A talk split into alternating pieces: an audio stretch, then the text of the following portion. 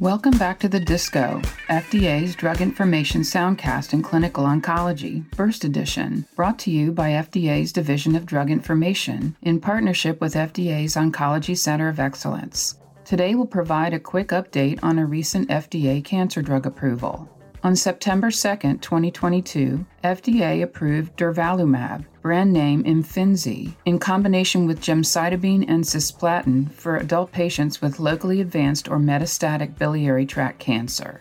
Efficacy was evaluated in Topaz 1, a randomized, double blind, placebo controlled multi regional trial that enrolled 685 patients with histologically confirmed locally advanced unresectable or metastatic biliary tract cancer who had not previously received systemic therapy for advanced disease. Trial demographics were as follows 56% Asian, 37% white, 2% black, and 4% other race, 7% Hispanic or Latino, 50% male and 50% female. Median age was 64 years, ranging from 20 to 85, and 47% were 65 years or older.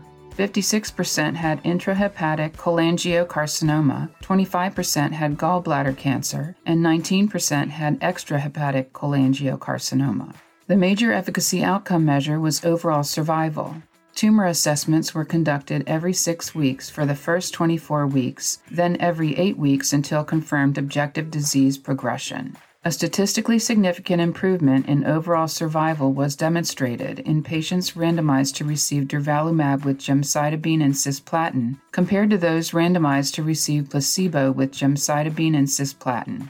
Median overall survival was 12.8 months and 11.5 months in the durvalumab and placebo arms, respectively. The median progression free survival was 7.2 months and 5.7 months in the durvalumab and placebo arms, respectively. Investigator assessed overall response rate was 27% and 19% in the durvalumab and placebo arms, respectively. The most common adverse reactions occurring in more than 20% of patients were fatigue, nausea, constipation, decreased appetite, abdominal pain, rash, and pyrexia. This review was conducted under Project Orbis, an initiative of the FDA Oncology Center of Excellence. Project Orbis provides a framework for concurrent submission and review of oncology drugs among international partners. The application reviews may be ongoing at the other regulatory agencies. This review used the assessment aid, a voluntary submission from the applicant, to facilitate the FDA's assessment. Full prescribing information for these approvals can be found on the web at fda.gov slash drugs at FDA.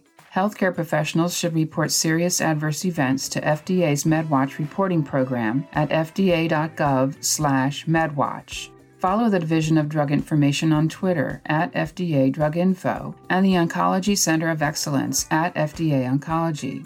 Send your feedback via email to fdaoncology at fda.hhs.gov.